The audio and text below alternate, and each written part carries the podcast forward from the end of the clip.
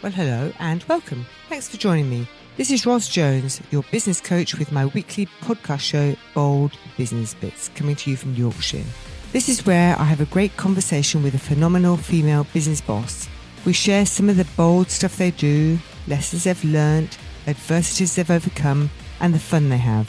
And then I'll be dipping into my toolkit and sharing a top tip. Business can be lonely, so make sure you join us each week and be part of our show.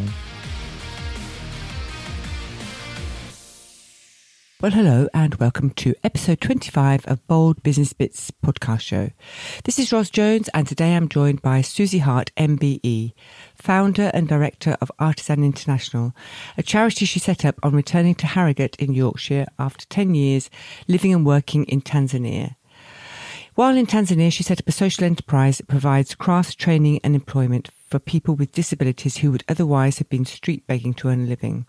And since then, she's extended this model into Uganda, Ecuador, and Peru, and has her sights on many other countries in the world. Susie is a phenomenal female business boss. She's a purely inspirational woman who is full of love and abundance. And I want you to listen to her story and enjoy our show. Welcome, Susie. Thank you very much. So, Susie, I know that you've done some amazing things, and and you've been decorated as well. Um, yes, I've been Woman of the Year in the past, and uh, I've astonishingly got an MBE as well. Fabulous, and it's very well deserved. Susie's business is Artisan International, which is a registered charity. Can you tell us a bit about the charity, the work you do, and how it all came about, please, Susie? Yeah, sure. So we enable, empower, and support people with disabilities in the UK and in the developing world. So in the UK, we run weekly craft workshops for people with disabilities in the community, and we also go into hospitals and work with long-term hospital inpatients. And overseas, we set up social enterprises to give training and employment to people with disabilities who would otherwise be living in, in really abject poverty, who would usually be either street begging to support themselves or hidden away at home behind closed doors. So we started in 2012 when I returned after 10 years of living and working in Tanzania, where I set up a social enterprise to give training and employment to people with disabilities there. And that was called. Why did you do that? Why- What took you to Tanzania? It's a really long story, Okay. but essentially, in a nutshell. okay. In a nutshell, my training is in, is in textiles, textile arts. I've always been a craftsperson, an artist, and a designer. I became a Christian in my late teens, and after that, I just wanted to use my skills in a way that was going to make a positive impact in the world and benefit people in some way rather than be for myself. And so, as part of my degree, I was lucky enough to go to Uganda to study sculpture and textiles. And while I was there, I, I realised that people with disabilities are absolutely the poorest of the poor in the developing world. There's such a huge stigma attached to having a disability. And so they end up either begging on street corners or, as I say, hidden away at home. And so I went and volunteered with a L'Arche community in Kampala. That's a community of people with learning disabilities. And there I, I went thinking I was going to be an extra pair of hands in their existing craft workshop. And when I got there, they showed me to a bare charred room that had caught fire when they had some chickens in it previously. and they said, This is where we would like you to start the therapeutic crafts workshop. And I thought, well, this is madness because I'm only an art student. I'm only here for, you know, three or four months on my vacation.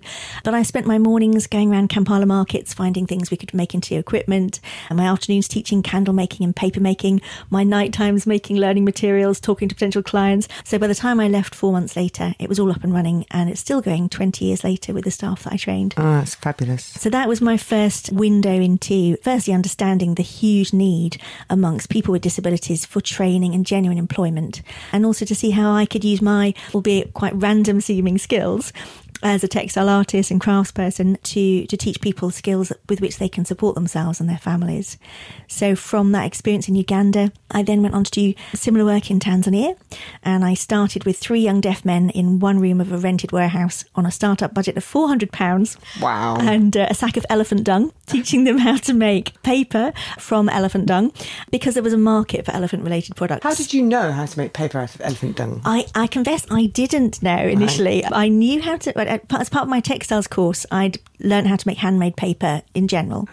And when I was in Uganda, I taught people how to use water hyacinth, which was a locally available problem plant. And so there was a sort of beautiful imagery between Yeah. you know taking something which people considered to be a problem and something which was considered to have no potential and create it into something beautiful and valuable. Fabulous. And so there was a similar metaphor going on really with the elephant dung. And, and also, most importantly, there was a market for elephant related products because there were a lot of people travelling through Iringa, the town where I lived, on their way to visit the 40,000 elephants down the road at the national park at Ruaha. So there was a lot of elephant dung to be collected, which nobody else was using. Uh, it was an environmentally friendly resource and there was a market for the products. And that was the most important thing because, as I say, I set up my first project there with £400 and I didn't have any money at all to pay the wages of the men I would be training and later women. And it was essential, therefore, that we made things there was a market for. And so when I arrived in Tanzania, I had a 10 month old baby, Grace, our eldest. And that was brilliant because I wasn't expected to start work the first year I was there. I was expected to be looking after the baby and setting up home. Well, I was doing that, but also I was looking at what raw materials are locally available, making prototype products with those materials, finding out what markets there might be. Yeah. And so a year in, when I got started, I'd spent many months up to my elbows in vats of elephant dung, quite literally, working out how to make it into paper, applying the principles that I knew from other types of fibres. And as I say, making prototypes, finding markets. So when I began, I'd already got an advance order for another £400 worth of products. And Wow, so that was enough to pay the first three trainees for the first six months. And that's literally all we had when I got started. But as we began to, to make these beautiful products, people got more and more interested. We sold more and more things. So it grew from there. And after, so I was in Tanzania 10 years. Uh, I started a year in. So after nine years, I was employing 120 people with a huge range of disabilities. Amazing. So you made a massive impact to their local economy. Well, international economy. Yeah, I guess so, because we do sell in the UK, in the US, and other parts of the world as well. Yeah, that's right. Having started with paper making, we added jewellery, textiles, woodwork. We also have a cafe entirely staffed by deaf people in Tanzania as well. Wonderful. Thank you. Uh, and you recently? Yeah, so I came back to the UK seven years ago. Largely because I've got two daughters now, and my youngest has Down syndrome, and so we, we really needed to come back to the UK because we couldn't get speech therapy for her in Tanzania. And it was a good thing though to hand that over. It's, it's never a good thing for founders to run things forever. yeah. Um, so I handed over to the Tanzanian staff team I trained and an English couple who came out as well to work alongside them. And that's continuing to grow and do really well. So that then freed me up to start Artisan International to I say run weekly craft workshops here, but also really fundamentally to pass on that model that we showed worked in Tanzania to other developing countries. Because we know that all over the developing world, people with disabilities are absolutely at the bottom of the pile, and very few organisations are, are interested in working with them or prepared to have a go at doing so. I think there's a sense that disability is a bit taboo, it's a bit niche, it's maybe a sort of side issue. And actually, according to World Health Organization figures, 10 to 15% of the entire population in the developing world have a disability. So we're talking tens of millions of people desperate for training and employment. So those are the people that we feel called to work with. It's amazing. It's just a fabulous story. So I know recently you went off to Ecuador and Peru. Is this where you're setting up new places? Yes, that's Ah, right. Yeah. So uh, when I started Artisan International, so we began with the UK workshops, and then once those were, were up and running, I started to investigate which country we would go and work in next. And I really thought it would be India actually, because there's a, a huge amount of need there, and it's one of my dreams eventually Yeah. to, for us to be working in India because there's a so much need but b so much potential in terms of the raw materials but actually i was sort of testing doors in india and none of those were opening and before anything came together for that i was approached by some people who'd been working in peru and knew of a group of people with disabilities who were get, coming together to do social activities but what they really needed was a social enterprise Yeah. and so they asked if I would go to Peru because they'd heard about my work in Tanzania to see if, if that was a suitable place for us to work. So I, I went to the beautiful city of Arequipa in the south of Peru, where we work, and discovered again huge numbers of people with disabilities begging on the streets in desperate need of training and employment and, and no practical projects available to help them. So we've been working in Peru for four years now. We've got one completed project and two brand new projects there. So that original group that we started working with, it was a, a, social group to start with, being run by a little Baptist church there, and they were just coming together to do karaoke and colouring in. Oh, lovely! which was okay, but not very productive. And so, over the last four years, we have trained the the leaders of that group and the group themselves in jewellery making, in cards and textiles. So we've given them lots of skills, we've given them lots of equipment, we've we've given lots of training to the leaders, we've trained them in things like safeguarding and, and all sorts of you know the whole gamut of things that they need to know to run a really good project. And they are now confidently running that themselves. We've been able to step away completely uh, at the beginning of this year. And so that is mostly for people with learning disabilities. So it's twice a week and it's really more of providing therapeutic activities rather than providing employment. So it's great that that's up and running and it's meeting a real need. But as you know, our, you know, our heart really is to give employment to people yes. with disabilities. And so we've started two new projects at the beginning of this year. And one of those is working with a home for men with learning disabilities. And we've got a paper making workshop being set up for them so they can start to earn an income to support themselves as a group. And the other is we've opened a brand new office right in the heart of Arequipa where we're training people with physical disabilities who live in the community in very high quality jewellery and textiles. We'll be adding more crafts to that as we go so that they can work from home come to the office every week, get new materials, get paid for what they've done, and start earning a really good income to support themselves and their families. And where do they sell their? Do they sell them locally, or is it? Well, currently with that new group, everything that they're making is being sold in the UK, ah. but that's very much a, a, temporary thing. In that, at the at the beginning of a new project, because we haven't found local outlets yet, we expect to sell quite you know a large proportion of what's being produced here in the UK. But over time, that will reduce and reduce and reduce here, and will increase over there. Yeah. So we are looking for premises in Peru to purchase, which will become the training centre, a shop, and a cafe cafe so that we'll have our own outlet there. We've done a little bit of selling through other local outlets, but of course, those shopkeepers want to take more than 50% yeah. of the retail price, which just means that our participants are getting a lot less than what they could do for the work they're producing. Now, obviously, we make sure that everyone's being paid a really serious wage for the hours that they put into every single piece. But we could make sure they were getting a lot more if we were selling direct to the public rather than through other outlets. So that's what we're working on at the moment, finding a property in Arequipa yeah. where we can set up our own shop and cafe, similar to what we've done in Tanzania. Yeah, fantastic. So I love what you're doing because you're you're effectively setting up a business that runs without you. That's the long term goal, yeah. And absolutely. that's what I teach my business owners how to do. So you're just doing it, just it's fabulous. I love it. Oh, thank you. And Ecuador, what's happening there? Yeah, so in Ecuador, we have, as in as in Peru as well. Basically, what we do is we train up design graduates and we send them out to work in the developing countries with local people. So, we've got Laura in Peru, and in Ecuador, we've got Jess and Andy. Okay, are they? So they're from the UK. They are. They're from the UK. So that's that's just you know until we've trained yeah. up local leaders to run those projects. Yeah. So long term, they will be able to step away. But at the beginning, that's how we yeah. do it. I basically try to pass on everything that I learned over those ten years in Tanzania, which was a very steep learning curve. Yeah because ultimately I wasn't trained in business. I was trained in textiles mm-hmm. and I had to learn everything about running a business that employs 100 plus people, you know, on the job. Yeah. So I've tried to distill all that down into training, which I can then give to our volunteers yeah. and then we send them out to pass that on to the yeah. local people they're working with. So it's like a franchise. I suppose it, it is in a way. So you're developing the systems mm and then getting people, training the people, hiring the people to mm run those systems. Yeah, that's right. franchise. Yeah, that's that's very true. Although I guess the, the the obviously the slight difference is that we provide as many years support to each of those franchises as they need until yeah. they're able to be totally self-sustainable. Yeah. So that one in Tanzania now completely self-sustainable, but that took ten years. Yeah, it might, but it will speed long. up. It will speed up absolutely. Yeah. It's only taken us four years, I guess, for that first project in in uh, Peru to be to um, become self-reliant.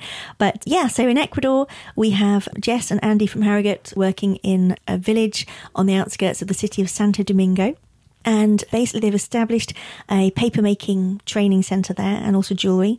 So they train, it's again, people with physical disabilities um, and mild learning disabilities in papermaking.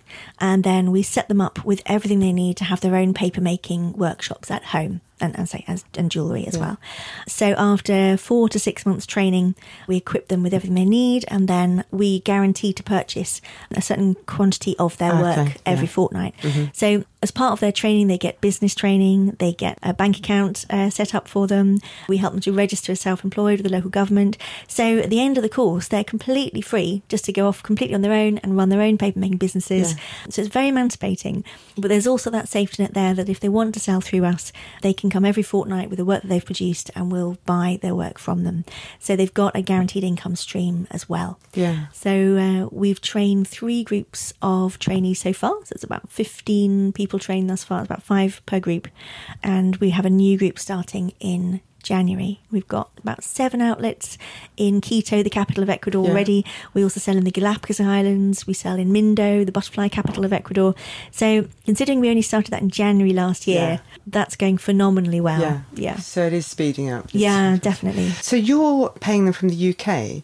Mm-hmm. So tell me about the centre that you have here in Harrogate. Yeah. And so how does it work? Mhm. Yeah, how does it? What's how does the, the model work from here? Because this is your international headquarters here. it is. This is true.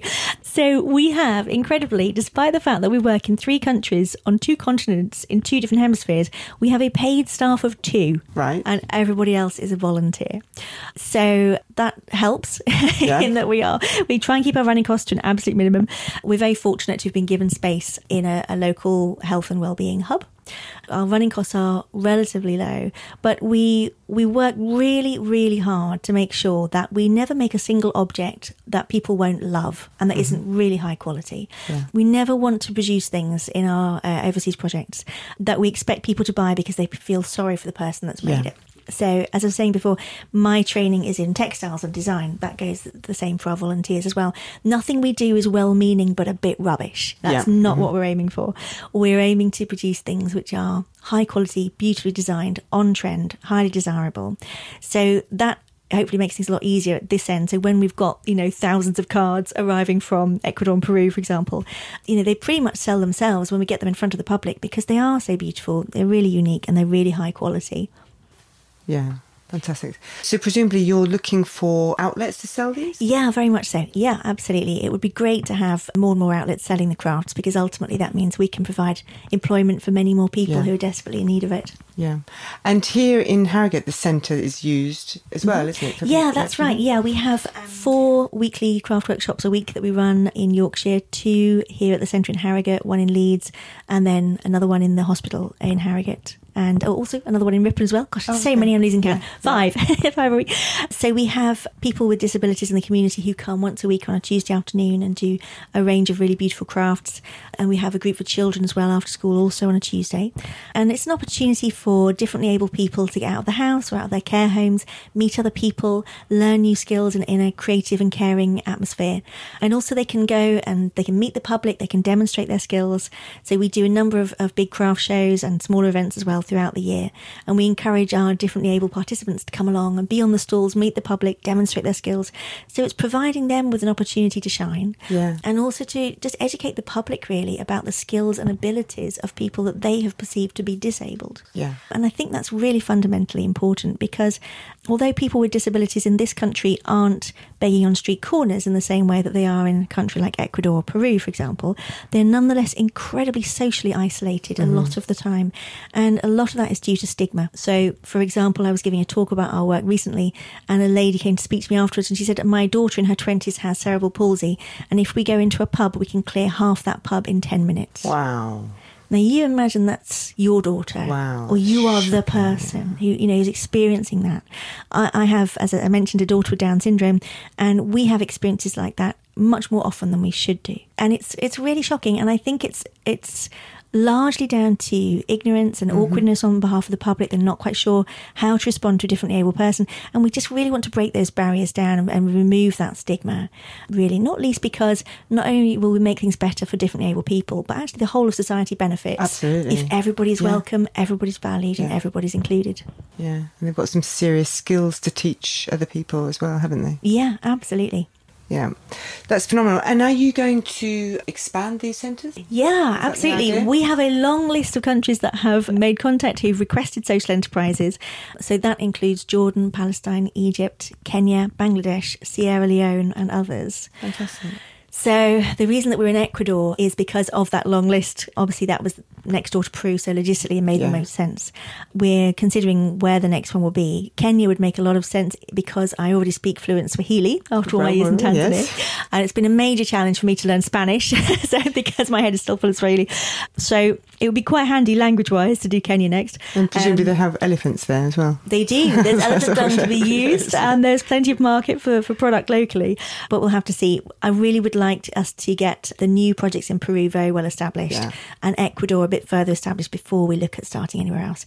One of the disadvantages to working with a small team on a very small budget is that, you know, it sadly it does limit our capability of how fast and how far we can work with the resources that we have. So you know, we'd love to get more people involved, more more people supporting the work that we do, because that will enable us to support, train, employ many more people with disabilities yeah. in other parts of the world. Fabulous. And how do people get in touch to you if they're interested in helping, Susie? Well, there are lots of different ways people can get involved. If you're local to Yorkshire, you could volunteer. We'd love to have some extra pairs of hands, whether you're crafty or not. There's jobs in the office, there's all sorts of other jobs as well as hands on crafts. If you have training or expertise in screen printing, particularly, or other types of design, we are looking for a volunteer to go out for a period of months and work with our volunteer Laura in Peru. So there's a very exciting yeah. opportunity for somebody there to help set up our new screen printing workshop. And if you'd like to get involved just by supporting the work that we do with donations, either as a one off or regularly, that would be so helpful. Yeah. And people can find out how to do that through the website, which is which is artizaninternational.org. So that's artisan with a Z, A R T I Z A N, international. dot org, And you can find out there um, how you can support us and get involved. We're a small charity doing amazing things Absolutely. thanks to the people we work Massive. with on a huge scale. Yeah. And so you can be guaranteed that any donation that you make will really, really be put to good use. It doesn't all get spent on overheads. It really does make a positive difference. So get in touch, get involved. We'd love to have you on board. That's great. Thank you so much, Susie. That's been fabulous to, to speak with you today. Thank you. It's been lovely to speak to you, Ros.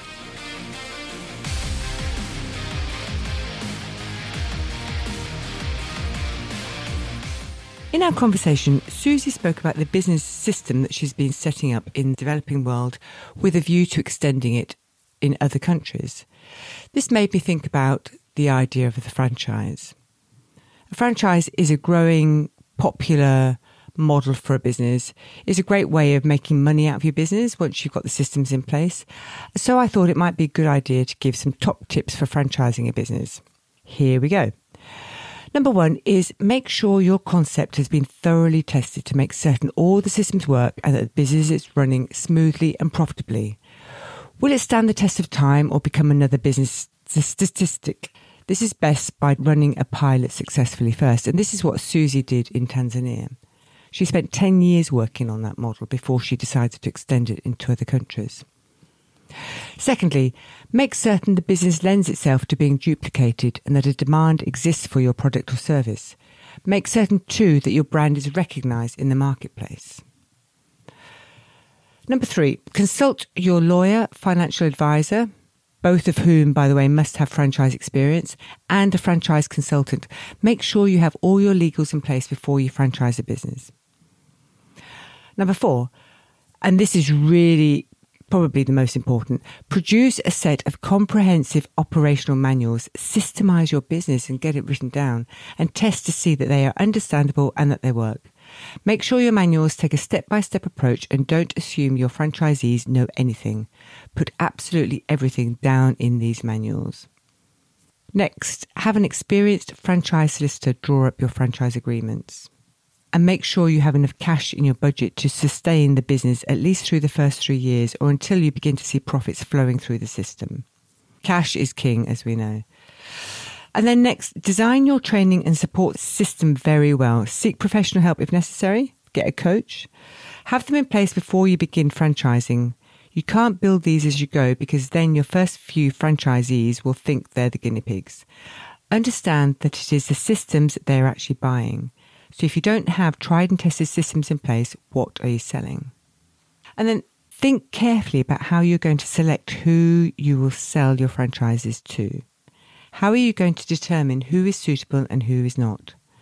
This is really most important as the results and experiences of your first few franchises will determine the longer term success of your business. If they fail, chances are so will your business. But if they're a roaring success, your business will flourish. So think carefully about this. Are you chasing money so you can expand your business rapidly, or are you looking for certain qualities in your franchisees? And if so, what are they? Remember, these people will set the ball rolling for you. This is a crucial point.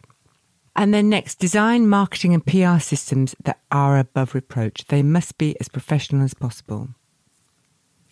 Give a lot of thought to how you're going to cultivate your relationships with your franchisees so they can remain as friendly as they possibly can. Much is going to depend on this, and if your system is lacking here, it's going to severely test you in the years to come. Keep your lines of communication as open as possible. Next, how are you going to ensure that your franchisees are able to remain at the forefront of the market? What provisions have you to ensure that your research and development is as good as it can be? And will this be good enough? And then make sure you have a detailed and up to date folder on every franchisee in your system. Keep everything documented. This is for your good sanity's sake. You see, franchising involves relationships, and these relationships are both personal and legal. And they can come unstuck every now and again, so document everything. Not to trap anyone, but rather to cover yourself should you end up in court.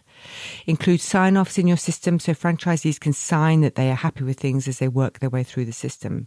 For instance, on completion of initial training, get them to sign a form stating that they are satisfied with the quality of training received.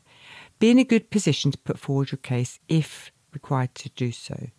Obviously, we don't want to go there, but just in case that happens. Learn as much as you can about the anxieties franchisees face before they purchase a franchise, when they make the purchase, and as they work as a franchisee. And then finally, make certain your system is adaptable and able to take on board suggestions and experiences from your franchisee base. Remember, a franchise system is just like a tree, it's either growing or it's dying. It can simply can't stay the way it is ad infinitum. It needs to be flexible. The bottom line here is you need to be well prepared before taking your business down the franchisee path. If you're not, you could end up fighting lengthy and costly legal battles nobody wants these. And besides, if your business fails, it will be precisely the opposite result of what you were hoping to achieve in the first place. So I hope that's been useful. If you have any questions about the franchise model or about anything we've been talking about today, then please do get in touch. And please check out Susie Hart MBE's registered charity, Artisan International. She really needs your help to help her achieve the massive, fantastic goal that she has. This has been your Ros Jones Bold Business Bits podcast show. If you'd like any further information about anything we've discussed today, please just get in touch. Go to businesscoachingyorkshire.co.uk. Please join me again next week when I'll be speaking with another phenomenal female business boss with bold business bits. And remember to subscribe to my show. Thanks for listening.